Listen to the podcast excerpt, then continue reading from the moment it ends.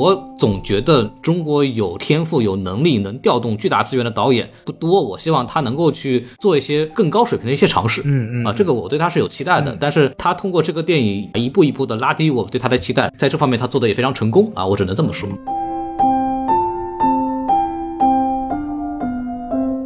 好，欢迎收听新的一集什么电台，我是孔老师。我是小宋老师哎，非常好，我们两个人又这个隔空相望啊，隔空相望，还在成都待着呢。啊，没有没有，我润到美国去了。啊，非常好啊，您这个速度很快啊，没想到你们隔离点里边还可以录音。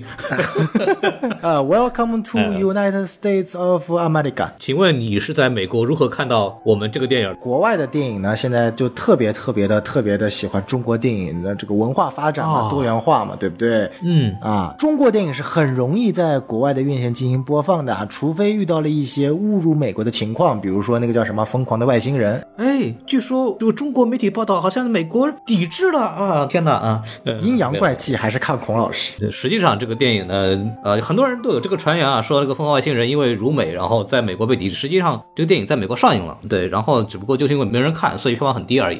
因为就是这个事儿不重要。呃，然后让我们回到今天的电影，这次应该也是我们很久以来第一部我们真正意义上在商业院线看过的电影，然后我们来做节目，对吧？啊，没错，没错，没错。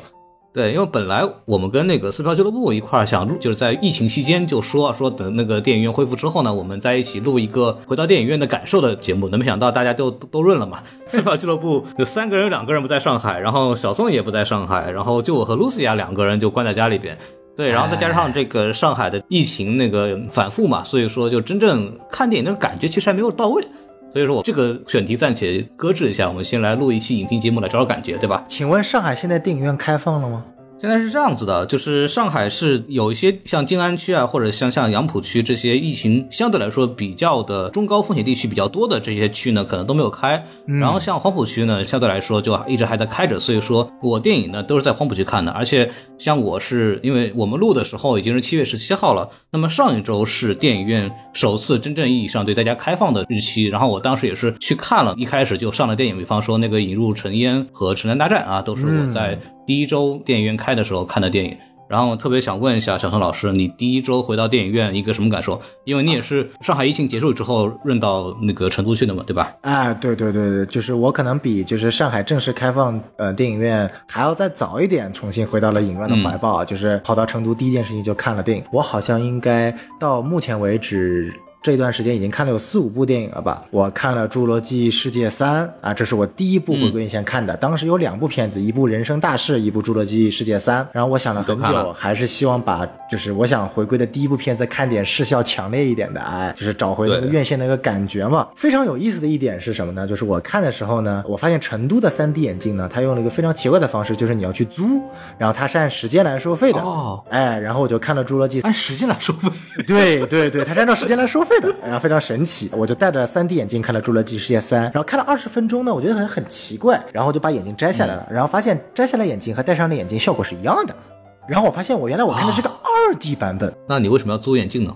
呃，是因为检票的那个人说，哎，你看这个电影啊，来，你去租一下眼镜。然后我也没有多想啊，然后我就一 就就就就就非常的神奇，你知道吗？啊，然后被骗了，哎，被骗了，被 骗了。然后结束之后，我去问售票的人，后来一看说啊，是我看错了，我把《侏罗纪世界三》空格二 D 看成了《侏罗纪世界三 D》。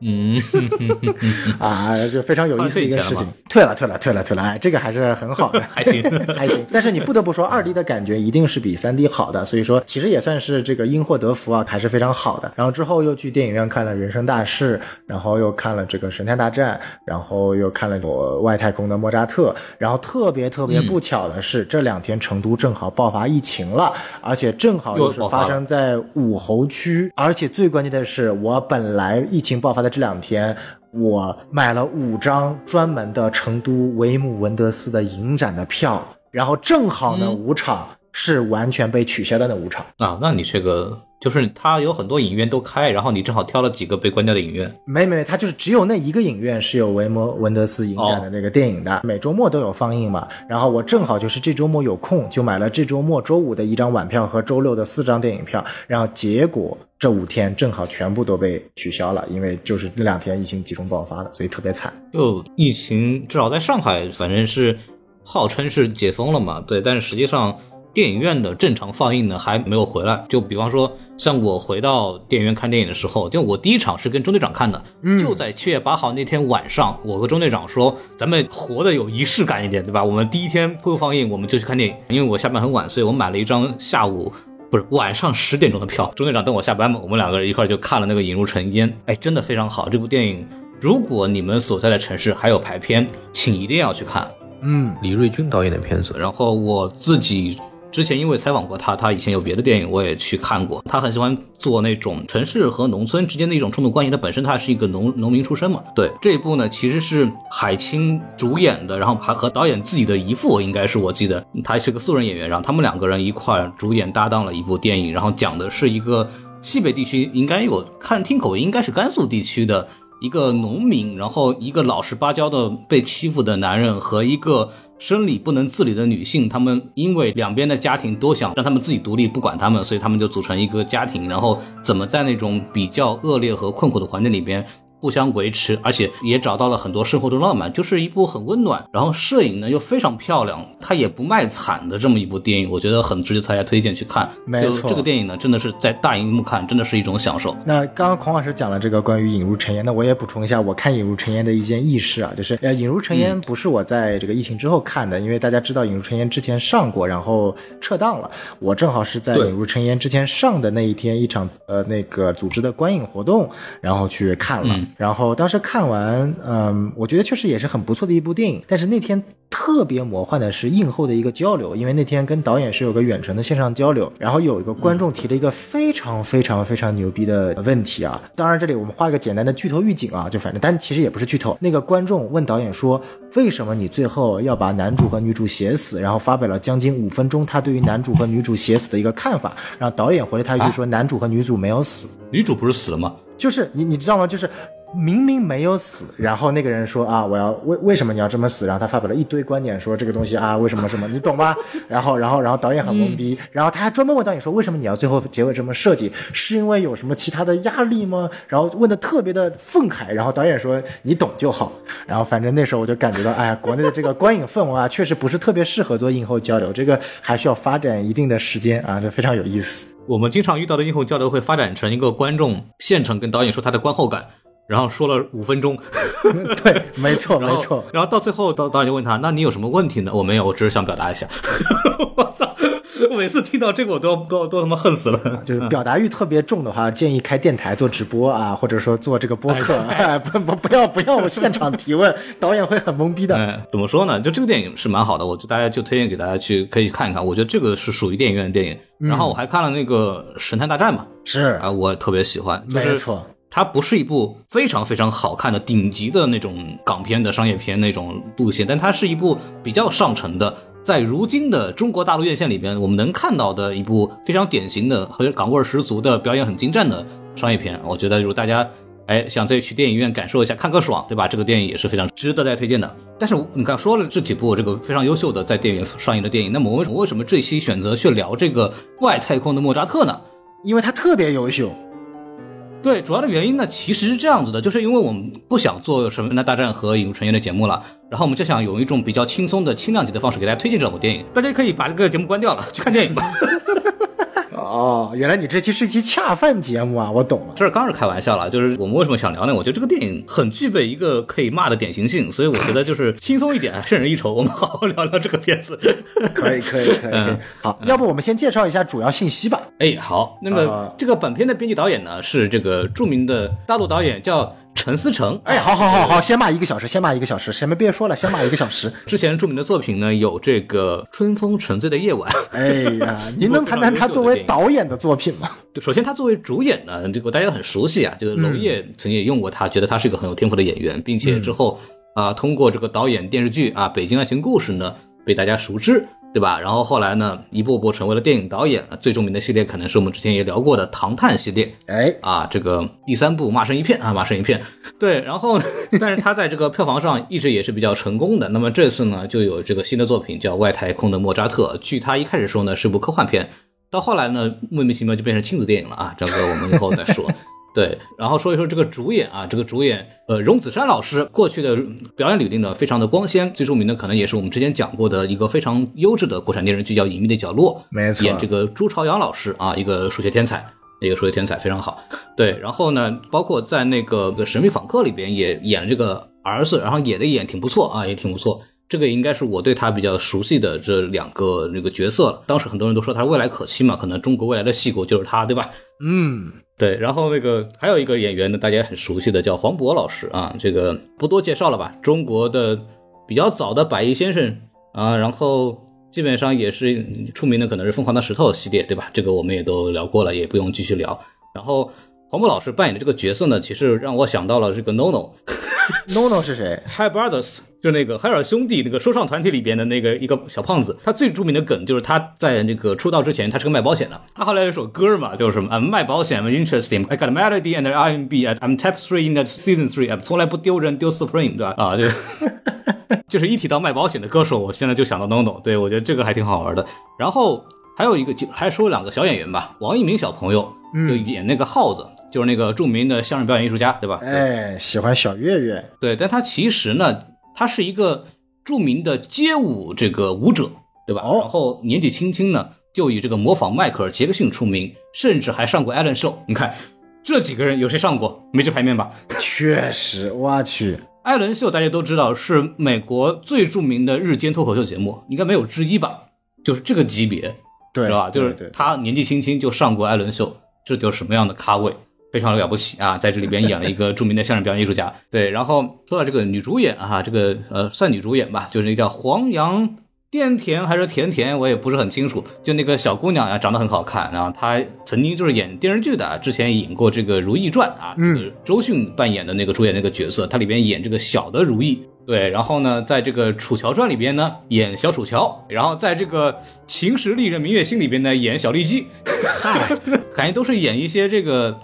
主演的小时候的角色，因为长得好看嘛，对吧？然后这次应该来说是也是演了一个漂亮的美少女，对吧？这个大概是这个逻辑。嗯、然后演演了再说吧，反正也也不是很值得关注。对，然后我来说一下 客串啊，客串非常好。你看，著名的这个梅婷老师演的荣梓杉这个角色的妈妈，对吧？可以这么说，嗯、因为离婚之后，还有这个贾冰老师，著名的喜剧表演艺术家，嗯、在里面演了个语文老师。啊，贡献了全片为数不多的笑点，对吧？哎、然后那最大牌的呢，可能就是最近在周杰伦的这个 MV 里边客串的郎朗老师。哦，最伟大的作品。嗯、哎，对，最伟大的钢琴老师，对吧？郎朗，哎、然后在里边成功的扮演了自己啊，表现的非常好，说了一个包袱，对，非常好啊，对，然后轻弹的不错，嗯。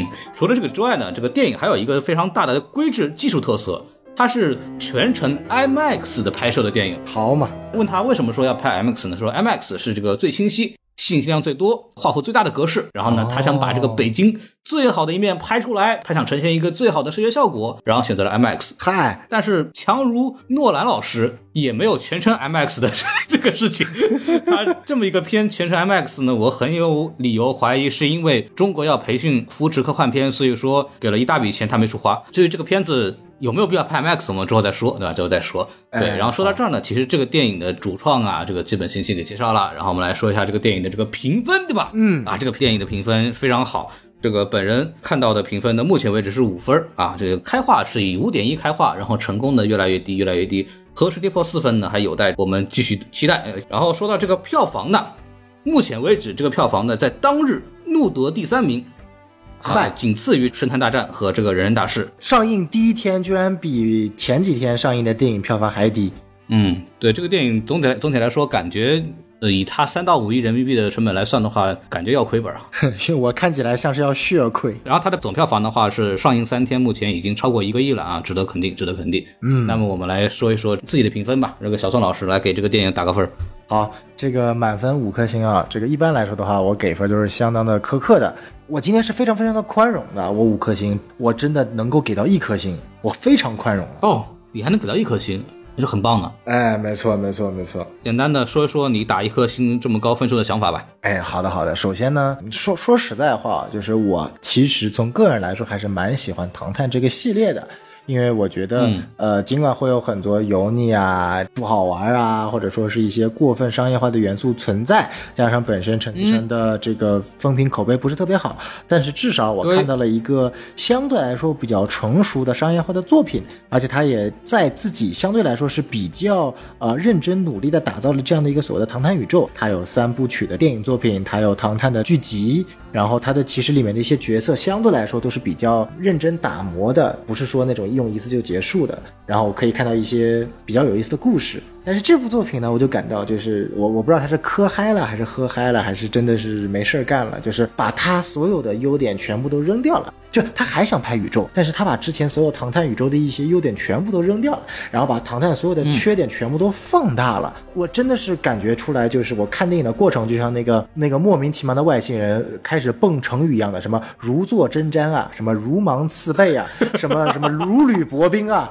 如鲠在喉啊。哎呦我的妈呀，就真的特别特别的难受。而且正好我看的这，我是前天看的，正好那天成都下超级大暴雨，我他妈被淋了个落汤鸡，然后来到影院，妈整个。衣服全是湿的，吹着冷空调看这个电影，真的是浑身他妈冒冷汗。所以这部电影给我的感觉实在是太差了啊！我能给到一颗星，真的是特别的宽容。你一颗星给的谁？啊，我一颗星给到陈思诚的前妻。好危险的给给分啊！这一颗星，好吧，我我给两颗星，我给两颗星。哎呀，怎么说呢？我不能说我更客观吧，就是我会觉得我对这种片子的容忍度会更高。我看完以后的第一个评价就是说，这部电影适合给那些十三岁以下的孩子来看，应该来说问题不大。那么对于成年人来说呢，它可能不具备可观赏性啊，对，是这么个问题。然后这个电影呢，故事呢也讲了一个完整的故事，呃，黄渤老师的表演呢也也满足了要求，并且也有一些镜头还是有一定的想法的，也不能说 M X 完全浪费了吧。对，那么总体来说，这个电影我觉得在及格和没及格之间的这么一个分数，大概在五分到六分之间。我当时看完以后，我就跟我同事说，这个电影应该在这个分数区间。后来证明了，对吧？就是我说的这个意思。所以对我来说，这个电影给个两颗星，打个十分里面打个四分，应该来说不为过，对吧？它至少不是那种。就是什么上海堡垒那个水平的烂，对吧？这个我觉得还是不太一样。那我就要提出异议了。哎，上海堡垒作为一部我在银小荧幕上花了两倍速看的，我觉得绝对比看这部电影感觉好。但是当时你是在电影院看的，我告诉你，如果你在电影院看上海堡垒，它会放大它的所有缺点。你说的有道理，真不能。就是在这个电影院里看这个莫扎特的时候。我一边看他一边玩手机，因为我旁边都没有人。我看的是 MX 哦，我在和平影都看的哦。我看一会儿玩会儿手机，这个时候他不吵我。但如果上海堡垒的话，他吵到我玩手机了，好吧？他是不一样的啊，他是不一样的。对，而且我上海堡垒是在上海影城那块千人厅看的，好吧？我所以我觉得他的观感来说呢，应该比上海堡垒要稍微好一些。所以对我来说，他的评价呢，应该比这个你的分数要多一颗星。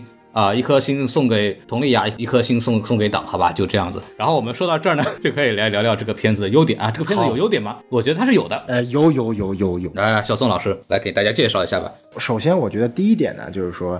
啊，我我当然我优点不能说太多，肯定要留给孔老师。我第一点觉得呢，就不管怎么样，这个黄渤老师的演技呢还是 OK 的，是过得去的。嗯，说出来这话像是在说缺点啊，就感觉好像除了黄渤老师之外，其他人都不知道在演啥。虽然这确实是这个样子的，但是至少我们在讲优点的时候呢，还是要表扬一下黄渤老师的演技是处于一个水平线之上的，甚至贡献了几场相对来说比较富有情感张力的表现。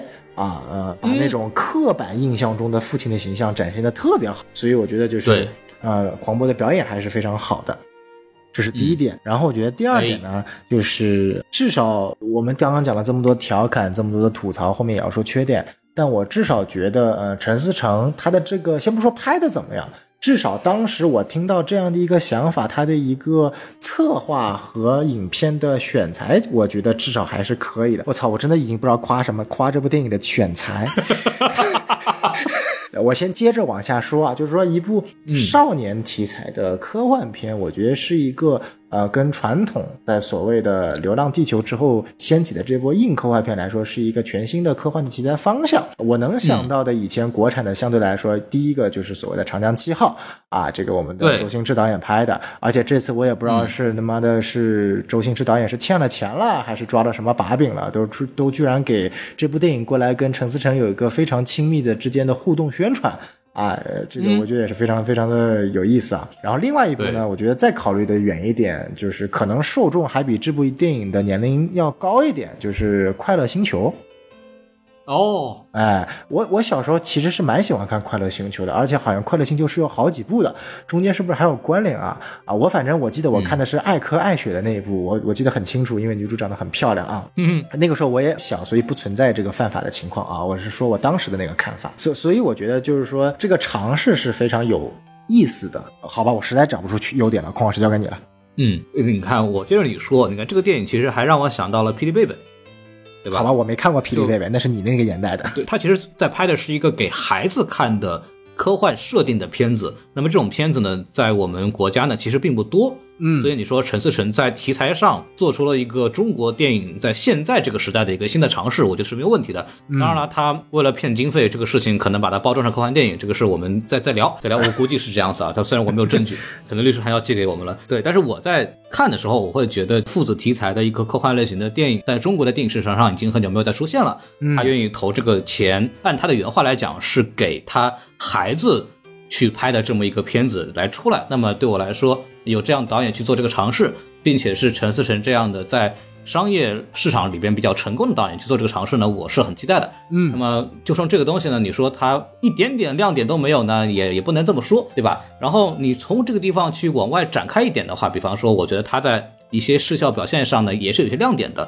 比方说踩着书本桥的这个桥段呢，对，包括是乘着乐高飞船飞天的这个桥段呢，我觉得还是有一些浪漫的，配合这个非常好的音乐。当然，可能主要的原因是一个音乐好听吧，对，给人感觉，哎，还还是不错的啊，还是不错的。该有的这个场景呢，我觉得对于孩子来说，这个画面还是挺漂亮的，这么一个画面。你说他是给小朋友看的话，其他的朋友跟我说，旁边的孩子什么看的也都很开心，该乐的地方也乐，他的目标受众的效果呢也都保证到了，对吧？然后我还要再说的话，其实我因为是正儿八经学过很多年钢琴的人，很多荣子杉跟他父亲之间、跟黄渤之间的这种斗智斗勇啊，怎么个偷奸耍滑，怎么个偷懒啊，怎么个不想练啊，怎么就是我全经历过。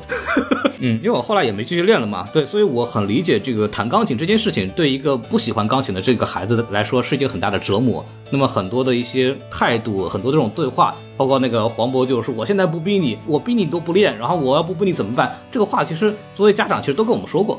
所以对我来说，很多细节是我是觉得有一些感同身受的。那这块东西，我会说啊，这个电影还是触到了一些点，对吧？然后我比较喜欢的可能还是第一个镜头，他从上到下拍一栋楼，上面孩子们全在学这个艺术。哦，那个东西我就想到了我们那个老说素质教育，或者我们从小长大的时候，其实每个孩子在小时候都会被家里人或多或少的去引导去学一门这个艺术相关的东西，然后在家里边表演给家长看，从下到上一整栋楼都是这个事情的这么一个镜头。你看有这个快板，有豫剧，然后有这个钢琴，有这个美声，对吧？都有。然后我觉得这个还挺有意思的一个表达，就把这种现象给表达出来了。镜头也是有趣的，所以我觉得哎还可以。然后你再说呃这个特效的话，就你别说这个莫扎特本身这个玩有多难看，动捕处理啊，包括这个人物互动呢，我觉得它首先是不突兀的，并且它有一些毛绒细节啊什么做的，就是代表了我们中国特效的一个比较好的水平了。哎，这嗯没错这点不得不说还是可以的。包括在现场拍的时候也挺有意思，它是分两个棚拍的嘛，真人演员和这个动捕演员是分别拍的，但是它是两个棚同时去捕捉镜头，然后在监视实际上是合成成一个镜头，导演现场就可以看到这两个人的这个互动是什么样子的，然后现场就可以指导，现场就可以调整。它也也算是一个新的拍摄方式的这么一个呈现，我觉得这也是挺有意思的，可以给大家介绍一下的。没错对，因为这个片子是陈思诚做的第一版动捕，然后配音也是陈思诚自己嘛。后来其实也请了这他们公司的一个演员叫陈浩，以及戴墨导演，就是拍这个《误杀二》的导演，嗯，然后来去做的这个动捕。所以说，哎，这块地方我觉得在国内的这个梯队来说呢，他做的算不差的，嗯啊，是这么一个事情。毕竟拿了那么多钱，该做的技术还是得做好。对这个电影里边该做好的及格的地方呢，他基本都做到了，啊、还可以。那么还有一个点呢，我特别喜欢的，对吧？就是在电影的结尾，那孩子啊，那个王一鸣小朋友成功成立了相声社啊我作为一个曾经的相声社的社长呢，我哎，很高兴，感同身受啊！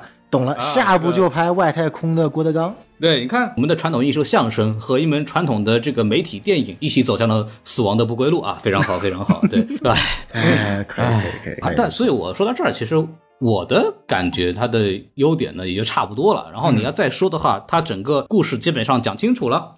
然后该有的这个结构，三幕结构也都有，对吧？然后您就别挑基本原理来当优点讲了。哦，实在挑不出来嘛，就很流畅嘛，就是看完以后你看不会看不懂，对吧？我觉得这个片子给十二岁以下的孩子看真正好啊啊！我的优点就说完了，迫不及待了，迫不及待了，来，我们来说说这个，说说这个问题吧。对，要不孔老师您先来，这个是你的主场，我先来是吧？哎，对，这个表演，荣子山老师作为一个老戏骨啊，台词咋说呢？就是他也不知道这个土字是怎么回事儿。你看，他有他那个搭档，就是王一鸣小朋友，就是那个耗子，相声演员嘛，一口子京腔，口齿清晰，表演细腻。对不对？对。然后一对比，荣梓杉老师，这就是嘴巴里含了个袜子似的，就 死活 听不明白啊！是是是是。对，这个我我真的是。作为一个怎么说呢，备受期待的这个小演员呢，表现的令人很失望，这个我觉得就很难接受。他感觉像是这一代童星里面，或者说这一代寄予期待比较多的少年演员当中垮的最快的啊。因为你像这个《隐秘的角落》里面，他的表演是非常的受大家关注的，而且他对就《隐秘的角落》，我们可以看到他是一个相对来说比较内敛的，他没有很多爆发的时刻。也许他可能就是这个演员，他不是很适合爆发，他却适合内敛。但是到了这部片子里面，你会看到他有大量的爆发时刻，不管是跟父亲吵，而且我觉得最尬的地方就是他跟黄渤吵架的地方。每次他跟黄渤吵架，我就觉得他就是在念台词，或者就是他把这个台词当就吼出来。第一，没有情感的着力点；第二，就像匡老师刚刚说的，感觉像含了袜子一样，没有一句话是吐字清晰的。比如我跟我父母吵架的时候，我也可能一激动那个嘴瓢，对吧？这很正常。但他是演员啊。你在表演啊，你 你你不能全程都听不清吧？这个事情就真的是不行啊！就是他跟黄渤一对戏，那感觉就更加明显。他可能处于一个怎么说青春期的一个尴尬时期吧，就不知道后面会不会能够调整好。因为朱朝阳其实没有给他这种戏的发挥空间。所以我可能会更倾向于他的表演训练并不完备。他在朱朝阳这样的人物，他可能台词比较少，又比较符合他本身这个人的这个气质的这种角色里边，他能给出一个比较好的这么一个表现。但是要让他展现一个这个阳光的少年的时候，这种表演就显得他是没有基本功和演技台词来来训练的这么一个情况。这就看他之后怎么去发展了。对，这个其实暴露出了他在表演上的一个短板吧。其实这个是我一个蛮失望的点啊，因为我相信很多人看这部电影的一个亮点，或者说是一个大家很期待的点，就是想看到荣梓杉的这样的一个演技的再一次突破，因为他算是那时候影迷的角度火起来之后一个非常大的一个话题点嘛。然后之后去扮演这个秘密访客的时候，其实秘密访客他的第一他的戏份没有很多，第二他本身的内容来说的话。他本身就是演一种那种相对来说比较内敛，甚至有点自闭，还是朱朝阳那个路对，还是那种逻辑。其中有一场给他爆发的戏，然后那场爆发戏其实也有点尴尬，但是因为只有一场，而且时间不长，所以可能就被忽略过去了。然后我不知道为什么，就是这样的一个演员去请他去出演一个需要这么大的外放的表演的这样的一个角色，我觉得其实蛮奇怪的。嗯，他有点像那个什么丹尼尔·雷德克里夫，当然。呃，丹尼尔比他要好很多了。但丹尼尔当时被大家选为哈利波特，或者他表现出非常惊艳的表现，是因为他也是那种自带忧郁气质的感觉，像一个小大人的这种气质很重的这么一个演员。嗯，他跟也跟哈利波特这个人物的契合度很高，然后就受到大家关注。但是长大了之后，他的表演的天赋其实并没有很好，所以说也慢慢的去没法去承担一些更大的角色，没有办法去走到像哈利波特当年那样的巅峰了。以后一直没有一个代表性的成年人的角色。所以就很可惜，那我也不希望钟子山也成为一个可能还不如丹尼尔·雷德克里夫人。雷德克里夫，咱别的不说，就基本功还是该有的都有，很多尝试也都做了。那也其实很担心钟子山的这么一个发展。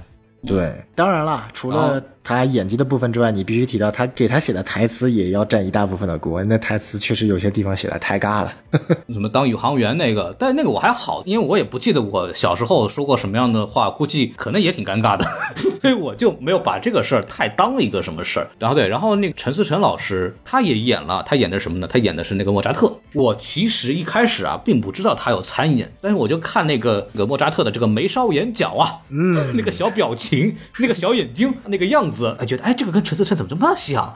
然后这个声音好像也很像，但是我没敢猜他是他就是陈思诚。后来小宋说啊，就是他演的，就是他演的，就是因为我感觉这个这个小熊猫怎么着就就这么油腻呢，对吧？后来呃，他演的那对上了，那就对了，那就对了，就合理了。他演毛绒玩具都能这么油腻，我的天，太厉害了，了不起！他还是别演戏了。对，嗯，已经完全。没有那个什么春风沉醉的夜晚那种感觉了，对吧？就真的不行。再次证明了娄烨有多么的牛逼。他对他自己的这个演技把控能力是没有足够清晰的认知的啊，这这么一件事情，没人给他调嘛。他作为导演的话，呃甚至我在想，会不会他就是知道自己就是演油腻的这种定位，然后就越发要把这种标签通过这样一个角色表达出来，去塑造一种，甚至我感觉他会不会故意想塑造这种反差感，让大家喜欢上这个莫扎特？反正至少在我这里，他这套反差没有成功。对我其实也是有这个想法，但我觉得他不讨喜。对，对，就是他没有让我觉得他反差的很喜欢。比方说，我们知道那个同样的设定的就是泰迪熊，嗯，对吧？那个就演的就是我大人是大人，小孩是小孩，我就是把那个味儿演出来。我也很油腻嘛，我就是一个油腻的大叔的这么一个熊，但是我油腻的那个感觉非常的对，他就是很油腻，他就放开了。是陈思诚这个呢，就是很表面的油腻，因为他本身这个电影也不能把这个角色弄得特别的阿杂的那种感觉，所以说反而就看得很尴尬，就是你。你就只是一个表面很油，然后内心又还要装纯真的这么一个 一个小角色，那我就觉得就没意思了。然后再往下说的话，其实你说这个缺点问题，我觉得这个结构吧，没什么结构，你知道吗？就是当然故事很简单，来一个外星人过来，为了扭转钟子山小朋友的人生方向，然后想办法让他就是放弃弹钢琴，爱上天文这么一件事情。但是这个故事反正基本上就是想一出是一出，很多这个桥段。最开头的那个，就你说有铺垫，然后再有成功的那个东西，可能唯一的一开始的高科技，对吧？踩了就滑的不成样子的那个什么油漆，踢了以后还回去的皮球啊，或者是那个水枪，对吧？然后最后出来。就是为了大战的时候去打一下那些呃邪教分子，那个地方我就觉得特别的恐怖，你知道吗？就是我当时看到那个地方第一地方的时候，我完全就懵了，就是我不知道它是一个什么样的世界观的设定。就理论上，首先第一个貔貅那已经属于超级高的黑科技了，它已经违反了动能原理了。就是我当时以为是他想塑造一个就是一个近未来的超高科技的设定的这样的一个社会，但是目前看下来也没有，然后就让我变成了一个妥妥的黑科技。然后呢，这还不是，然后还有包括那个油，那个油我就感觉那他妈不就是普通的油吗？大家谁踩在油上面不都会滑一跤吗？没滑下来之前不都是原地踏步吗？好吧。然后最关键的是什么？那个喷火枪，我我就很震惊，就是这种东西居然你一个针对于十三岁以下的儿童该看的电影，居然在宣扬我可以随意拿一个喷火枪出去喷人。不是这个东西，我先问的问题是他怎么带你学校的？呃，对对对，就是这一个问题，我我就很震惊，你知道吗？这个。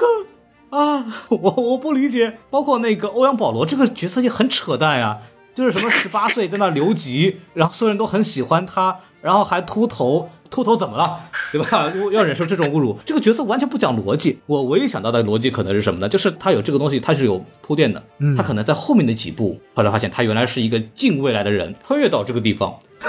啊，这呃，我沿着孔老师说，我就觉得其实它里面有很多人物设计，其实是纯粹为了表达导演的某种想要去塑造喜剧的一种恶俗感。这种恶俗感呢，我们之前在《唐探》系列中有看到，《唐探三》大家经常诟病的有一段，就是在那个电梯里面，大家集体围殴那个在那个袋子里面的女护士那一段。但那段呢，确实很恶趣味。但是呃，不管怎么样，我在看的时候我笑了。对，但是呢，在这部当中，你会发现他的很多人物设计，首先第一段就是关于欧阳保罗这个整体他人物的塑造，我没有笑，我并不觉得有什么好笑的。首先，他这个角色也异常的油腻，然后要把把他刻意塑造成这样的一个反派角色，然后呢，主角团要去通过这种非常恶俗的方式去羞辱他，然后呢，女主又会用这种羞辱，呃，觉得好笑，然后又会跟主角团拉近了关系。就是这几重设定，一下子把我对于主角团的好感度、对于女主的好感度，甚至对于整部影片的好感度，当时就直接给拉下来了。而且，欧阳保罗这个角色后面也没有任何的作用，他仅仅就是开了个车。你说他有什么作用呢？同理，你会有很多的角色，他其实占了很多的篇幅，但是仅仅可能塑造的就是几个没有意义的笑点，包括呃贾冰老师塑造这个语文老师形象。当然，贾冰老师演的很好，但是他这个角色本身是没有太大的意义价值的，真的是纯笑点。在这种设计上面，我觉得尤其是作为这种他本身想打宇宙的设计观来说的话，我觉得是一个非常。不成熟，甚至说非常，嗯，错误百出的这样的一个剧作或者说人物设计的，而且最关键是通篇看下来，我没有一个所谓的喜欢的角色，不是说这些角色没有亮点，就是我们经常说我们想做一个好的角色，让大家共情的角色，这些角色的身上都需要有一些缺陷，但是这个电影是完全反过来的，我要把这个角色做的有缺陷，有缺陷，有缺陷到我不喜欢这个角色，我要厌恶这个角色，我整篇看下来就是说，不管是莫扎特还是男主。还是女主，我没有一个角色是喜欢的。到最后，我真的唯一共情的角色是黄渤，就我觉得他这个父亲太惨了。他这个父亲的表演是很圆融的。虽然说我说他是个行活，黄渤老师的演技高光时刻，这个片子并没有。那么黄渤他本来在这个个人形象和戏路上都跟这个角色很合适，常规的演一演，效果就出来了。嗯，然后他完全是通过他的演技和这个角色跟他本身这个人物戏路的这个契合，把观众能够带进来。我觉得整个戏真是靠黄渤老师全程 carry 掉的。没错，啊，所以说他是可能是整个剧里边唯一不出戏的这么一个角色。你要我说的话，其实我们刚刚说了很多人，我们总结下来，其实感觉就是他的人物和他的故事是割裂的，对，有一些功能性的角色没有很好的把它和大故事给结合在一起。包括那个欧阳保罗，完全像一个硬加进来的角色，来的也没有什么逻辑。一个十八岁的一个留级少年，他出现的功能也没有真正的意义，除了开车和提供道具，那个道具又是一个很突兀的道具，完全没有必要。难道我们不用这些高科技道具，那几个小孩就没有办法来对付这些人了吗？在过去的很多电影里边都有这个大量的这个展现，这个人小鬼大怎么去那个智斗大人的，有很多很好玩的桥段设计。他用这种所谓的高科技道具是最偷懒、最最没有诚意的这么一个设计。况且这个道具跟这个世界有太多的突兀的不协调的问题了，没错。所以就在人物设定和故事的关系上就很偷懒，这个我觉得是一个非常大的问题。然后我们再说这个情节方面啊，我作为一个玩音乐的人哦，对吧？荣梓杉这个角色，他弹的那个比赛用的是这个小星星变奏曲，这是一个非常著名的莫扎特的作品。就它的这个特点就在于，它是有十二段变奏，然后每一段变奏都是把这个一闪一闪小星星，人家叫一闪一闪亮晶晶，呃，亮晶晶，就是把很简单的这个小小旋律嘛，然后进行反复的这个复杂化，然后呈现出不同的这个效果。这是这个钢琴曲非常难的这个地方，所以说他弹好很不容易。这个是需要这个荣梓杉这个角色啊，他需要很好的基本功的。那么他有没有可能通过我听到了外星人对艺术的感知，我有了外星人的这个听觉，我有这个外星人的音乐感悟，我一下子能够弹好那个钢琴曲呢？不可能，绝对不可能。那个钢琴曲你要弹好，需要很好的基本功，它不是一下子我就能练上去的。所以这种什么我听到了外星人感受的音乐，然后我就突然会弹了，不存在这个问题。所以这个是我觉得我一个学音乐的，我觉得这个东西不合理。嗯，这个是很糟糕的。还有一个剧本的基本逻辑问题，这个父亲啊不想让孩子走老路的逻辑呢？嗯，说什么？因为我当年有这个孩子了，然后我要签了周杰伦的音乐公司，我就要去台湾了。嗯，所以说我放弃了，然后走向了我的失败的人生。我老婆跟别人跑了，那我在想，你图啥？你为什么不签？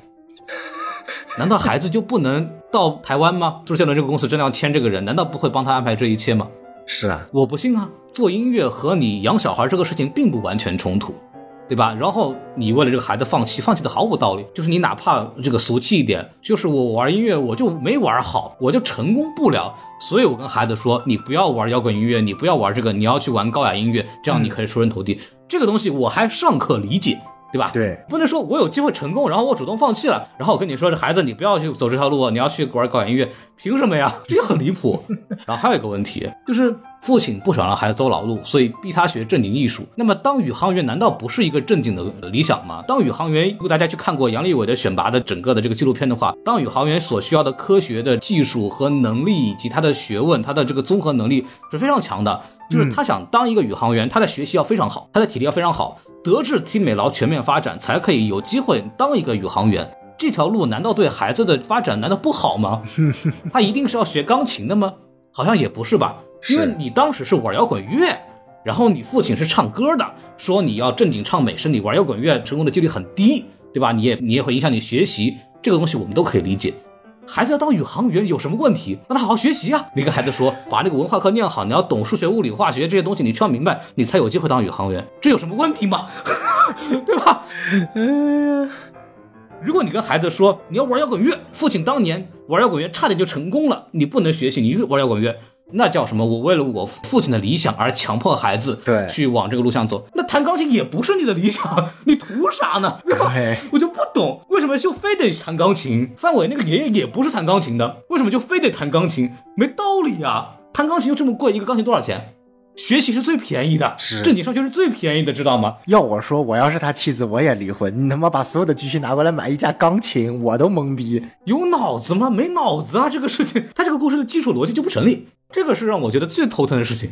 我觉得刚刚孔老师讲了，其实我们可以总结一下，就是这部影片它本身想表达的一个主旨，还是一个非常老套的主旨，就是所谓的对我在孩子的自由选择和父亲的这个压迫下，应该选择一方。然后它也非常套路式的、公式式的，我们选择了要孩子自由发展的东西对不对？它没有一个所谓的对错。但是我们在去思考一个剧本的复杂性和深度性的时候，我们是不是能够有更多的东西可以去挖掘？比如说皮克斯之前的 Coco。Coco 它其实表达的核心内核，其实跟我们这部影片也是一样，我们更多的要去注重家人，但是它会有很多有趣的故事设计。就比如说，为什么我 Coco 一开始他想去追求的是自己的这个理想，然后通过一系列的他在这个幽灵世界、灵魂世界的一个选择，他理解了家庭的意义和价值。但是在这部里面会发现，他把所有的东西都直接摆在台面上了，呃，没有任何的灰色层面，就是要么黑，要么白，而且这个要黑要白也是非常奇怪的，就像孔儿所说的。它不是一个合理的黑白的一个逻辑曲线。如果说我们今天说黄渤老师他饰演的这样的一个父亲角色啊，是因为我自己本身的能力不足，或者说真的像他所说的摇滚没市场，它是不属于高雅艺术，而我要去向小孩培养高雅艺术，OK，那是没问题的。但它呈现出来的是我爱儿子，所以我放弃了我的摇滚艺术。那既然你那么爱儿子，你不会让儿子又去选择一门连你自己都不熟悉的东西，对吧？就是一般这种这种所谓的呃矛盾点在于你去父亲逼你干的是父亲非常擅长的东西，而你并不擅长，你去想干一个你擅长的东西。但是呢，这部里面会发现一个特别有意思的东西。首先，我们荣梓杉饰演这个角色，理论上他也不擅长天文学，他只是感兴趣天文学。因为父亲有一句台词：“你的文化课成绩都已经糟成这样了，你再不学一个钢琴会怎么样？”所以说他本身文化课成绩也不好，他也不具备学天文学的基本素质。然后呢，你呢？然后父亲又莫名其妙让你学个钢琴，你又不喜欢学钢琴。然后在我看起来，就是说。就是我也没法共情父亲，我也没法共情孩子，导致我两边都不能共情。然后我看到后面就是我不 care 了，你知道吗？就很奇怪。呃，最关键的是什么？是当外星人降临的时候，他说啊，我们外星人，我们去倡导的是艺术，是创造力，是生命力，这是我们外星人所要去学到的一切。然后呢，你会发现，但是呢，主角他最不喜欢的什么？他最不喜欢的就是艺术。哎，我最不喜欢弹钢琴。然后结果就设计了这么一个桥段，说，哎呀，然后喂你了一颗橘子，然后主角就突然获得了各种各样的这个艺术的能量，然后就演了一个非常牛逼的钢琴。然后呢，结果呢，演完之后呢，他又拒绝了艺术，他又不想去考取大学。然后我就会发现，就是说，艺术，请问导演，艺术在你心中到底是一个高雅的，还是一个邪恶的东西？它到底是主角想要去追求的最终目标？还是去实现它的一个工具化的途径。我看到最后，我没有想象出这部电影当中他到底是如何看待艺术的，这是非常可怕的一点。我无法理解导演他真实想要表达的什么样的意意图。我只看到导演想工具化的呈现出我作为一个小孩，我要去追求我自己的梦想，而不是受到上一辈的这样的一个所谓的一个扶持。这个论点它太单薄了，它没有任何的论据，没有任何的人物的塑造的表现，仅仅通过一段说，哎呀，黄渤饰演的角色，他的爸爸是这么逼他的，他突然意识到了这一天，所以他不。愿意去逼孩子了，哇，这个转变真的是十年前的样板戏，你这么写我好理解，哇，都二零二二年了，你还这么写家庭教育戏份，我真的是服气了。你看黄渤老师是吧？这个角色，你看你学习也不行，然后呢，那你就学钢琴吧，学门手艺，对吧？然后他有没有天赋也不知道，哎这个就很离谱。嗯，比方说啊，我举个例子。如果荣梓杉小朋友他确实钢琴本身弹的还不错，嗯，只不过他不喜欢，嗯，这个东西我都可以理解。是，但是荣梓杉这个角色也没有表现出他钢琴弹的不错。比方说，你看它里边有提到了一个土耳其进行曲，嗯，这个也挺难的，这个也是一个比较难的一个练习曲，它大概是钢琴业余八级水平。哦，对，全篇一直在说他在练这个东西嘛。然后他如果这个练的真的很好也行啊，他这个也没练好，那么你凭什么说他弹钢琴有任何的机会呢？那为什么他要去让他去学钢琴呢？这个就就很离谱啊！他没有弹钢琴的这个能力，然后他在天文学上的知识呢也没有很好的斩获。比方说《终结者》里边，他也是那种故事，我回到过去去。拯救这个救世主，对吧？让你这个以后能够影响未来。然后我们可以看到康纳这个小朋友，这个就所谓的那个小男孩，嗯，他在整个过程当中展现出了他作为一个领袖的这个风采，包括他的母亲，对吧？都有。是。那我们说，OK，就这个人好像确实能够去帮助那个东西。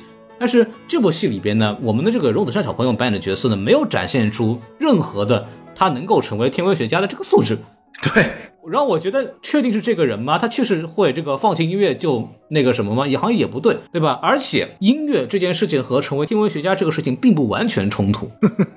我们所知道的很多物理学家和天文学家都是很喜欢音乐的，比方说这个爱因斯坦，你一边在强调说你们这个未来的星球是艺术和这个理性的结合，地球人擅长搞基建，对吧？哎修塔楼。呃，我们适合这个搞艺术，哎它是一个融合的东西。然后你这个里边又没有很好的去融合艺术和这个天文学或者是和科学的这样的一个结合，整个故事是全散掉的，没有任何的重点。它的所有的该搭在一起的点都没有搭在一起。这个剧本上最大的问题就在这个地方。是的，再说一点啊，还有这个拍摄问题，呃，就我不能说他拍的差，哦，他没有拍的差的镜头，嗯，但他也没有拍的好的镜头，这是最尴尬的点。哎对，他的镜头和他的人物也没有联系。那比方说，我举个例子，最后面的一个所谓的黄渤这个角色观念改变的戏，是他看到他的爸爸骂他。跟他骂他的儿子是一样的，嗯，他用到了一个旋转镜头表现来做这么个衔接嘛，嗯，很好的把这个人物套在了一起，这是一个比较好的表达方式，嗯。但是范伟这个角色他的出场和他的这个铺垫太少了，嗯，所以以至于我们无法去共情范伟和黄渤的关系和黄渤和钟子山的关系，他从情感上、人物上没有连在一起，他只是把镜头拼在了一起，用了一个比较好的这个旋转镜头的表现方式，那么会大大的削弱它这个镜头的使用效果，这也是这个故事就做的不好的地方。没错没错，这点我觉得孔老师说的很好，就是他。嗯，不管从剧作层面还是一些拍摄技术层面，其实都有非常多呃达不到一部比较优秀，甚至说是及格的商业片的一个水平。你不能说它完全不及格，嗯它该有的东西都有，但就是混杂、散乱，没有一条清晰的主线。而对于商业片而言，一条能够大家能够清晰共情的主线，其实是非常重要的。就像我们总是骂漫威，漫威确实它没有任何的深度，没有任何多的艺术表达，但是至少它做的很好的一点就是我的主线非常清晰，所以导致我大家都能共情。我在我看电影的这一整个过程当中，我是享受的。至于我结束电影之后，我怎么回想觉得它有不合理，那是之后的事情。但是在这部电影当中，就是太多的问题，让我们一边看电影一边觉得就是很不合理。而且这边我需要提一个我看这部电影觉得最恶心的一地方，也是我不清楚这真的是陈思诚的问题还是编剧团的问题。我不知道孔老师怎么看的一点，就是这个电影中间有设计一个桥段，男主团要给那个小胖子跟他妈妈去沟通，去实现这样的愿望。这是影片第一次给到一个情感共鸣、或者是一个所谓的情感高潮点的。OK，呃，先不说它设计的好不好，就至少它这个情感算是给了，我就算它是还是不错的。然后给了小胖子这样的一个寄托物，橘子的种子。OK，然后结果呢，到了后面的期间，你是为了一己私利，你要去寻找莫扎特的时候，你想到了这个种子。你但凡这里插一句。或者插一段跟这个小胖子之间的一个解释戏份，或者 whatever 的戏份都可以，但是你是直接咔一下抢出来，直接吞掉。然后我印象特别深的那句是，小胖子直接来了一句“王八蛋”。那句“王八蛋”给我的感觉就是，我当时带入的感觉，我一点都不觉得这是部喜剧，甚至我觉得我站在小胖子立场上，我觉得这是一部十顶十的悲剧。当我带入小胖子的感觉，我获得了一个来自我母亲的十年都没见的母亲的一件信物，然后被我不知道的另外一个人瞬间给吃掉了。我操！我那时候感觉我一定是崩溃的。哎，这还没完，对，然后呢，主角团然后又用非常短的时间就说了一句话，说：“哎呀，我这是骗你的，这个这个东西根本没什么顶用的。”然后小胖子就信了。接下来就变成了工具人，说：“啊、我想起来这个电波这个音乐了，我带你们去那个地方寻找大反派大 boss。”我靠！你把一个具有情感高潮点的这个角色瞬间的降为一个工具人的角色，真的，我觉得这是当我看这部影片当中前面所有提到的内容，我都可以是解释为剧本的失利。但这个地方，我就真的觉得他这是纯粹的恶心人。我不知道他是怎么设计这个东西的，尤其是如果你带入一个年幼丧母的孩子的时候，带入单亲家庭孩子的时候，你去塑造他这样的一个莫名其妙的幻想，然后又在瞬间以一种开玩笑的形式打破他这个幻想。我靠，我真的无法理解陈思诚是怎么想出来这个剧本，尤其是你还是一个站在拍给十三岁以下的儿童的儿童片的角度上。嗯，我其实看的时候没想那么多，但你一说，我其实明白你的点在哪了。这个确实蛮 蛮混蛋的，这是你妈留给你的唯一的信物，然后你啥也不解释，啥也不说，吭哧一口拿走了，然后直接吞掉，这事儿就很扯。而且那个莫扎特在给这个胖子的时候，也没说这个东西有什么特殊功能。对吧？对没有铺垫的，他就是直接吭哧一口拿走了，然后说：“哦，原来他也有这个功能，真的吗？我怎么知道呢？对吧？这个东西怎么说？呃，还是非常的草率的这么一个设计，感觉就是想到哪儿编到哪儿。我说：哦，原来前面有这个东西，那就圆上吧，接上去吧，大概有这么一个逻辑在里头。呃，他其实没有去细想这个事情，人物的动机是什么，这个场景、这场戏的必要性是什么，他想完成什么样的事情。他只有一个简单的结构，我需要拿这个东西去让主主角重新有这个能力，他要完成这个戏剧点，但他要完成这个戏剧点，他要做这个动作，他要考虑到其他的人物之间做这个动作的动机，他都没有考虑，嗯，是这个逻辑，没错，还是在剧本上没有花很多的心思，我是这个感觉。没错，没错。然后其他的话，我其实想想问问孔老师，因为你对于喜剧这块想法比较多嘛，你是怎么评判这部电影的一些喜剧元素的？因为在我看来，就是我我不是很喜欢这部电影的一些喜剧元素。那站在你的角度，你是怎么思考的？我不喜欢，但我也不厌恶。就是除了那个你刚刚说的那个抢橘子那块儿，那个我你这么一说，我非常理解你的立场。但是它就有一些基本上的很常规的、很通俗的、很平庸的一些喜剧桥段，比方说呃男男性女装，嗯，对比方说扒裤子、扒头发这件事情，在美国的很多的正常的喜剧电影里边、校园喜剧里边经常出现。是这个我倒觉得没什么太那个啥的，就只能说它没什么意思。对，但是呢，你要说它涉及到什么很恶劣的社会影响什么的，对我来说的也也涉及不到。对，那也不对，是这么一个逻辑。嗯嗯我是感觉，但就很无聊嘛。对，没有在喜剧层面做一个所谓的突破。我还是个理解，就是他给孩子看，孩子可能会乐；给大人看呢，没什么意思。大概就这么个角度。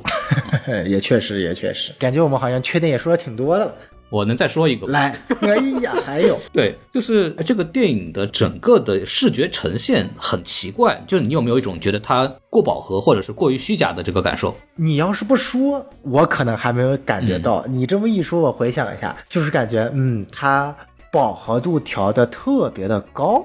对，而且它的北京的阳光特别的虚假，是那种特效做出来的东西，不是那种拍出来的。下面的话你就要注意了，北京的阳光永远是正当红。当然是你看，我们比方说我们说阳光灿烂的日子，对吧哎？它对北京的秋日的、夏日的阳光有很好的展现，嗯黄黄的一片，对吧？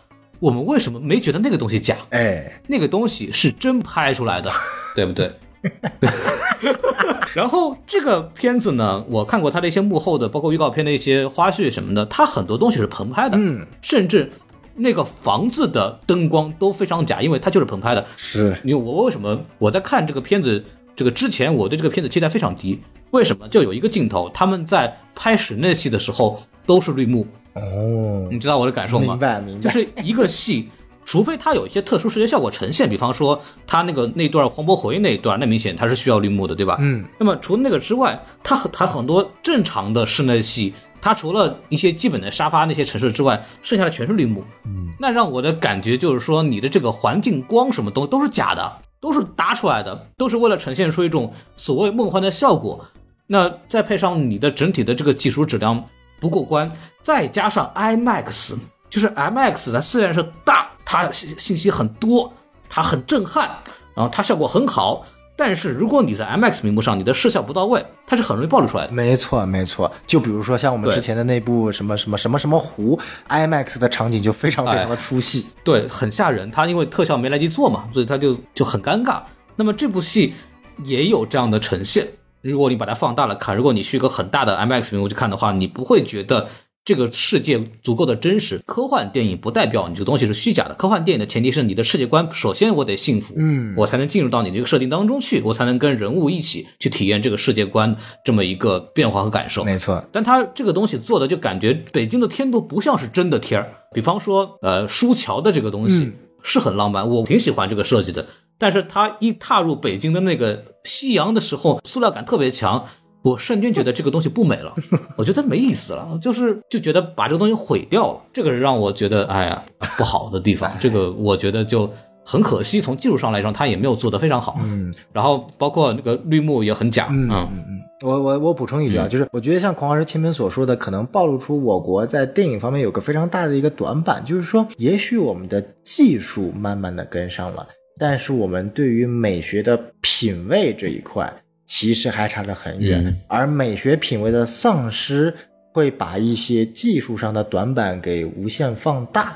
这点其实不管在于电影行业还是游戏行业都是一样的。也许我们可能从客观条件来思考，我们的技术的，不管是从个人能力、从行业的能力，不管还是从投资角度来说，也许确实还没有达到好莱坞的工业化水平。但是如果在足够优秀的艺术指导和审美下，其实是可以去从观感上是去打个双引号，骗到观众，让大家觉得这是一个相对来说比较呃视觉上完整的，或者是视觉上讨喜的一个作品。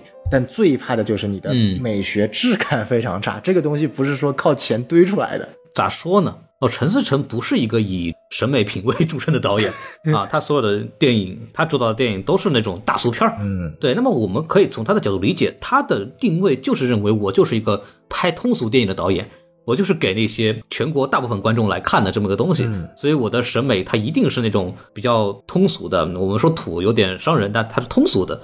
对，那么这也是为什么我不喜欢陈思诚导演的电影的这么一个核心原因了。哦对，他就选择这样的风格，不论他是选择这样的风格，还是他就是这个水平，就是我们不喜欢他的一个非常重要的点。哦，对，嗯，没错没错，就高情商是选择这个风格，低情商就是你他妈就这个水平。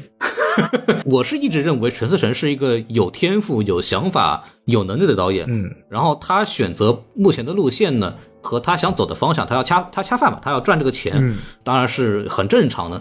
但是我总觉得中国有这样有天赋、有能力、能调动巨大资源的导演不多。我希望他能够去做一些更高水平的一些尝试。嗯嗯啊，这个我对他是有期待的。但是他通过这个电影一系列电影吧，一步一步的拉低我对他的期待。嗯，在这方面他做的也非常成功啊，我只能这么说。对，那么我们缺点是不是也说的差不多了那？就暂时到这里先结束吧。对，那我们来说一说一些呃延伸环节。哎就首先这个陈思诚阴阳怪气这个事情，我 我跟小宋看的时候，这非常的有意思，哎，他的八卦我们就不讲了，这个危险性很高，嗯嗯对吧？曾经在很多平台也引发了一些风波吧，就都知道不太能讲。但是我觉得他也是通过这个电影的桥段做出了一些的回应啊，没错没错，老婆觉得他有才华没钱，然后跟一个权力更高的人跑了，对吧？就这么一件事情。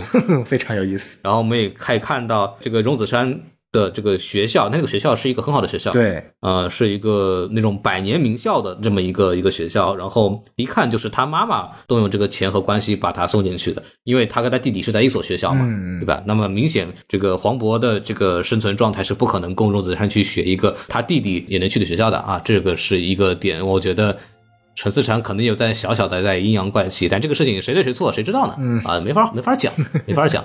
还有一个，就我跟小宋 在说的时候聊的，就是那个七大奇迹那块儿啊，就是说啊，你们的这个地球的七大奇迹都是我们这个外星人用我们外星人的设计给做出来的，然后就出现了什么巴比伦空中花园呐、哎。什么什么金字塔呀，对吧？哎这些东西，然后我们就可以看到这个很有意思的是，好像没有中国的建筑产生嘛，哎，哎，这个就很有趣了。没错，，嗯，就是我们国家的建筑必须得是我们国家亲自建成的，绝对不是什么外星的产物。这个事情我也想了一会儿啊，这个事情它其实有逻辑，因为它提到的是世界七大奇迹。嗯，那么世界七大奇迹里边其实是没有中国的任何建筑的。哦然后中国的建筑呢，像万里长城也好，或者是那个报恩寺的琉璃塔、啊，都是在呃另外一个叫世界中古七大奇迹，就是比他们这个更晚一批的这个事情。哦对，所以说没有呢，我觉得也合理啊，也合理，也不用想太多。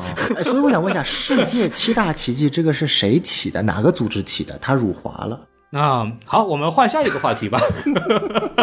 这个后来也是有这个中国的嘛，这个再说了，因为中国比那个更早的建筑基本上都被毁掉了啊，因为各种原因吧，大家反正懂的。说到这儿，其实再说说外延吧。这个我特别想聊一个话题，就是这部电影是一个我们说儿童电影，但是我们其实知道有很多好的儿童电影呢是大人和孩子都能看的。没错，我也特别想请这个小宋老师聊一聊这个话题，就是你觉得，比方说这部电影跟什么 AI 呀，跟这个 ET 呀，这一些就是我们都知道以孩子为核心的，但是它本身也是又是一部非常优秀的电影的这种电影，它到底缺了什么东西啊？啊，就什么样的一个儿童电影呢？是大人和小孩都能够看进去的片子？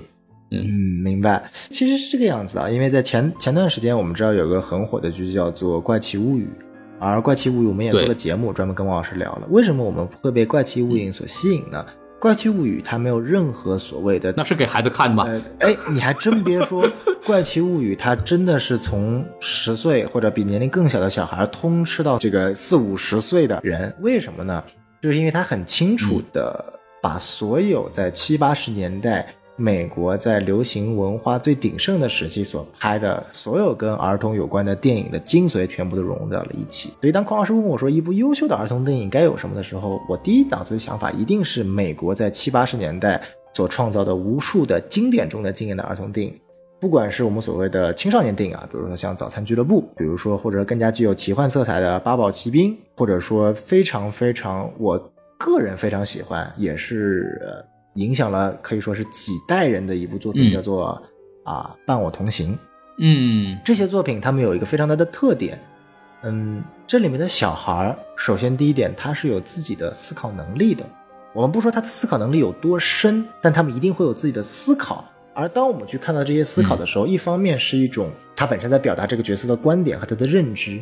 另一方面，他会非常巧妙的产生一种，当一个我们已经长大的人去看待这些观点的时候，一种非常巧妙的对比感就会体现出来了。嗯，而在这部电影当中，我们会发现，荣梓杉是他是没有自己的看法的，他的所有的看法就只有一个核心，就是我要反对父亲，就他所有的想法都是被动的，他是没有主动的，而他所有的主动想法只幻化成一个词和一句口号，那句口号不尬，但是我不喜欢，是因为。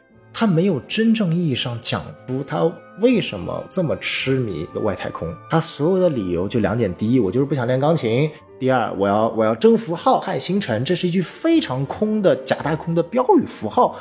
他没有真正意义上通过有价值的、能够引人深思的一段话去反映出来。打个比方，如果这是国外拍的这样的一部片子，他一定会有一段，比如说他跟身边的好哥们之间的一段很深入的交流。他会告诉你，我为什么想去。探索外太空，一定是在他成长环境中的某种东西的缺失，比如说父爱的缺失，比如说母爱的缺失，比如说朋友的缺失，比如说某种意义上的缺失。这种缺失会通过一步、两步、三步，心灵和精神的演化，外化成他对地外文明的一种向往，而这种向往会从一个科幻片的角度拉回到一个 coming of age 青少年成长片的一个角度，真正把这两个核心嫁接在一起。这是美国青春片牛逼的地方，不要不管它什么题材，像《八宝奇兵》是奇幻寻宝题材的，《伴我同行》是带有一点恐怖题材的，是四个小孩他妈的听说有一具尸体，一起出发去找尸体的电影，然后然后也间接影响了宝可梦，就宝可梦第一代红绿，呃主角在出门出现的电视里的场景就是伴我同行的场景，而宝可梦整体的。就是所谓的十岁的小孩、年轻人要出门自己去闯荡、收服宝可梦这样的剧情的元素，也借鉴的是美国八十年代的《伴我同行》这部电影的。所以可以看到，《伴我同行》是部非常非常牛逼的流行文化。而在这其中，他讨论的是，当四个孩子去面对要去寻找这个尸体的时候，他们为什么要过去？他们各自在人生生活中缺失了什么？他们如何通过各自的交流，和当他们寻找到这具尸体的时候，当完成这个目标的时候，他们获得了什么？而在最后，当他们成长了之后，那些无尽的缺失、那些遗憾和获得的收获，一种什么样的对比？这种对比是可以给到你刚看完这部电影之后的大人，或者说不管是小孩还是大人，一种无尽的回味和一种延伸。在我看来，这个是青春电影或者说儿童电影的一个核心，这是一类的。另外一类就是我们说纯粹的欢愉。纯粹的体现出小孩的淋漓尽致的聪颖，而这类的主要电影我们不用多说了，就是这个《小鬼当家》，对吧？它没有太多的所谓的你要去反思深度的东西，它更多的就是一个非常非常趣味的，就像是孔老师所说的，我不相信四个小孩主角团一定得用这些什么乱七八糟的、用特效生成的高科技设备才能对付那些所谓的邪教的人，这反而是这种最偷懒的剧作。真正好的剧作，哎，我就用一些现有的设备，怎么样体现出来这种有意思的场景，把这些邪教的人搞得七零八落的，这其实是一种笑点啊，而不是一种非常敷衍的处理，太敷衍了。所以说，我们综上所述可以看到，在我看来，两类非常经典的美式。儿童电影的，我们先不说其他地方，因为其他地方可能不管欧式的，它可能更加的沉重或者更加的另类，比如说像四百集这种类型的儿童电影，那那是属于往艺术电影的方向去说了。我们就纯粹谈从商业电影的范畴来说，这两类所真正牛逼的地方，也是这部电影所缺失的地方。嗯，对我我是这个感觉。比方说，我会觉得。我看一部儿童类型的电影或者子供向电影，我其实想看到的是他跟这个世界的一些连接。嗯，就这个孩子以这个孩子的视角怎么去看待这个世界，我觉得这是一个很重要的点啊。就是比方说《弟弟妹妹》，对吧？这个中国儿童科幻的电影 就是影史第一，没有什么争议。邪点。那么它好在哪儿？当然，除了这个设定比较的猎奇，然后在当时来说也是很有想象的这么一个呈现之外，它从孩子的角度其实展现了很多人性的社会上的问题。比方说，孩子进到这个班级里边去，那些孩子谁选择包容他，谁选择不包容他，然后老师怎么想，他的父亲怎么想，其实都有很多的博弈在里头，有很多明摆在明面上的一些现实问题需要考虑。他都有展现，我怎么去接纳他？他以后怎么生活？从现实角度来说，这个孩子是不是会给这个班级、给集体造成问题？他会遇到哪些困难？都出来，然后最后说他我不喜欢我的特异功能。他的情感是非常连贯，并且是可以被理解的。还有就是里面有个很重要的桥段，他展现出了在八十年代那个时候商业繁荣，然后大家看到他这个孩子哇商机啊，拍了很多他自己并不喜欢的这些东西，包括他的家长朋友也想通过这个方式来谋谋利。对吧？这都非常非常的呃现实，然后也反映了时代的精神。这个是我特别希望在一个儿童电影里边能看到的。这样，比方说一个成年人也能在里边得到很多共情。然后这个东西我觉得是没有的。还有一个就是情感的东西。你刚刚提到了像《怪奇物语》这样的片子，其实我提到一些很传统的，比方说 E.T。嗯，我们为什么会对 E.T 产生共情？是因为主角和 E.T 他们两个。分享了一个共同的情愫，就是孤独。他们没有被人理解，然后他们互相的理解，然后我们会被这种情感打动。在当这个孩子骑着自行车带着这个外星人逃走的时候，E.T. 一个魔力把他们带上天空，然后在月球下面形成这么一个经典的画面，然后我们当时都很感动。这个感动的前提是我们感受到了这个孩子和外星人之间的共鸣，这个东西是能打动所有年龄段的人的，各个年龄段人都能共情到。那么。显然，莫扎特是没有这样的东西的。他跟他的这个外星人之间没有很强的这种共情。这个外星人本身没有任何的缺点。对，就比方说，E.T. 他是一个长得很奇怪，不被人理解，然后也不太能讲话，嗯，这么一个事情。所以说，只有这个孩子能跟他完成这个共情。那么，像这个哆啦 A 梦，他也有自己的缺点，他也有忍受不了的时候，他有大雄这样的互动，然后他们两个也发生了情感，所以大家也会看得很感动。那么像莫扎特这个外星人本身没有表现出任何的缺点，他纯他是一个纯工具人，是他唯一的缺点是它会因为没有音乐没有电，这是它唯一的技术上的缺陷，但它在人物情感上。并没有任何的可以去让主角跟他去共情的地方，嗯，那么这也损失了一很大的这个电影的一个情绪价值，所以说我也就觉得这个片子它就落了下乘了。所以主要是两点吧，我会很期待一个儿童电影能够去做到这样的事情，能会让成年人也能走进这个故事。没错，嗯，这就决定了它是一个平庸的子供向的给孩子看的片子，还是一个我们大家大人小孩都能在里边欣赏的片子，也直接决定了这个电影的票房。是，我觉得这个是商业电影其实要去考虑的东西。你像斯皮尔伯格也好像《怪奇物语》的导演，他们主创团队也好，他们水平更高，就高在这个地方。而且有一点我觉得很奇怪，我我真的不知道是不是为续集铺垫啊？他为什么最后要设计让所有的人都忘掉了莫扎特这个角色，甚至包括主角都已经忘掉了莫扎特，以至于我看到影片最后的结局，就是前面确实都很烂。但是结局是让我最无法理解的，就是他到底想干嘛？是是因为等到遗忘掉了，遗忘掉了，然后等到下一步他再出现，然后让他们又想起来吗？哇，就就很奇怪。而且你忘掉了以后，你的影响在哪里呢？对呀，就是黄渤突然说啊，不要恋情了啊。那么你 如果他把莫扎特这个事情全忘了，他怎么可能会让荣子杉这个角色不要再恋情了呢？这个就很离谱，这个行为白干了呗？不知道咋回事。而且你看。我忘记忘记了是吧？这个事情结束了，然后大家都走向正轨，然后走向了他们一开始想要完成的这个目的也行。嗯，后来为了拍续集，好像又要想起来，莫扎特的任务已经结束了，他的任务一开始就结束了。那么接下来这个事情咋搞？我觉得就有点强行的要去搞续集的意思了。你还记得跟这个设定一模一样的有部电影叫什么吗？叫《神奇动物在哪里》那场遗忘雨啊。嗯，神奇动物，因为毕竟神奇动物里面还有个麻瓜和这个非麻瓜的这么一个问题嘛，就是麻瓜忘了，包括雅各布想起来也是因为爱情，什么都还可以解释。这个我觉得就更扯淡，不知道了。后面我估计他的故事走线会完全脱离了这个故事第一部的整个的情感重心，就是孩子跟父亲之间的关系。那他第二部会讲什么样的事情，以什么样的形式来开展？是不是会变成一个常规的、很无聊的那种什么正义外星人和人类一起大战邪恶外星人这样的故事？那我觉得我宁愿看这个。如果是那样的话，就就没人要看了，就没意思了嘛。对，没错，没错，没错。而且我听陈思腾说，人家可是把外太空系列对标的是《哈利波特》。再说吧，再说吧，好吧，就祝他成功。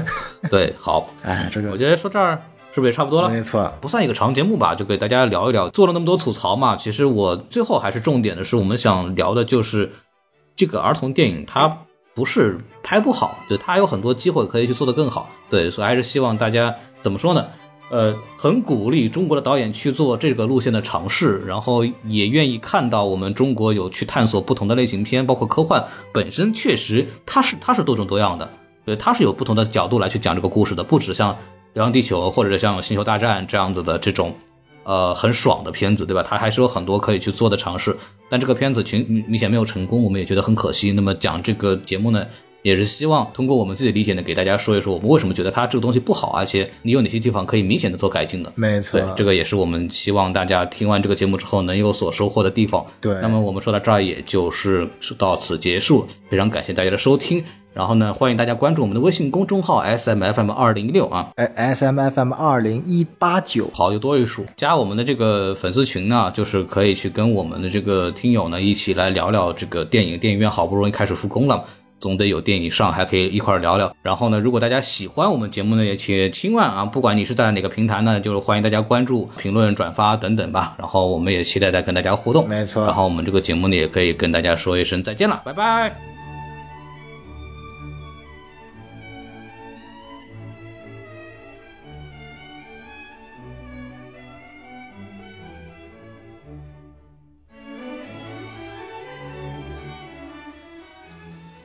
天空变暗了，乌云慢慢遮住了天，下起了久违的雨，落在屋顶和路边。有汽车经过，道路旁传来一声怪叫，雨水混着泥土溅起，洒向女孩外套。身边的男孩无动于衷，不想答女孩提的问，不情愿的放下手机，敷衍的说女孩笨。旁边戴眼镜的中年人冒雨等公交，为了这个月的业绩熬了几个通宵。远处的高中响起下课的铃声，他儿子在这上学，学习很勤奋。乡下来的同。同桌却显得更加用功努力。他发誓绝不和父辈一样，一辈子面朝土地。班长是长头发的女孩，她的成绩最棒，同时也是大部分男生喜欢的对象。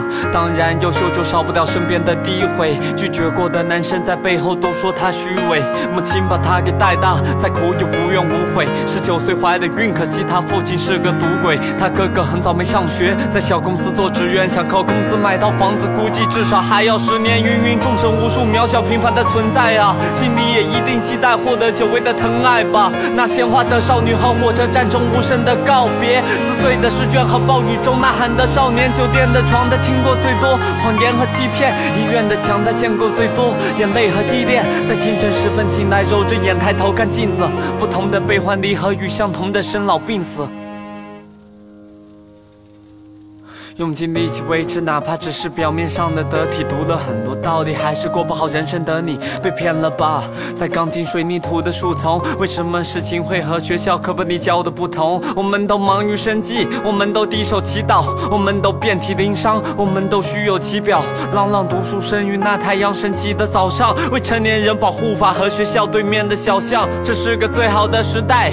人人不服输，网络让世界距离缩短，人人都付出，人人有工作，我们人人不绝望。时代让人人有学上，却也人人不读书。远渡重洋的学生以为把世界认清，却对楼下睡花坛的流浪者感到震惊。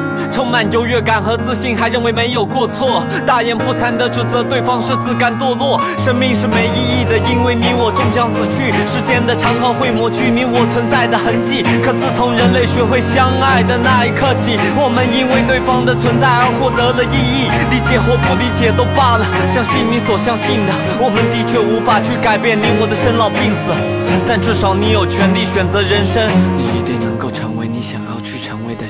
你一定能够成为你想要去成为的人你一定能够成为你想要去成为的人你一定能够成为你想要去成为的人你一定能够成为你想要去成为的人你一定能够成为你想要去成为的人你一定能够成为你想要去成为的人。你一定能够成为你想要去成为的人你一定能够成为你想要去成为的人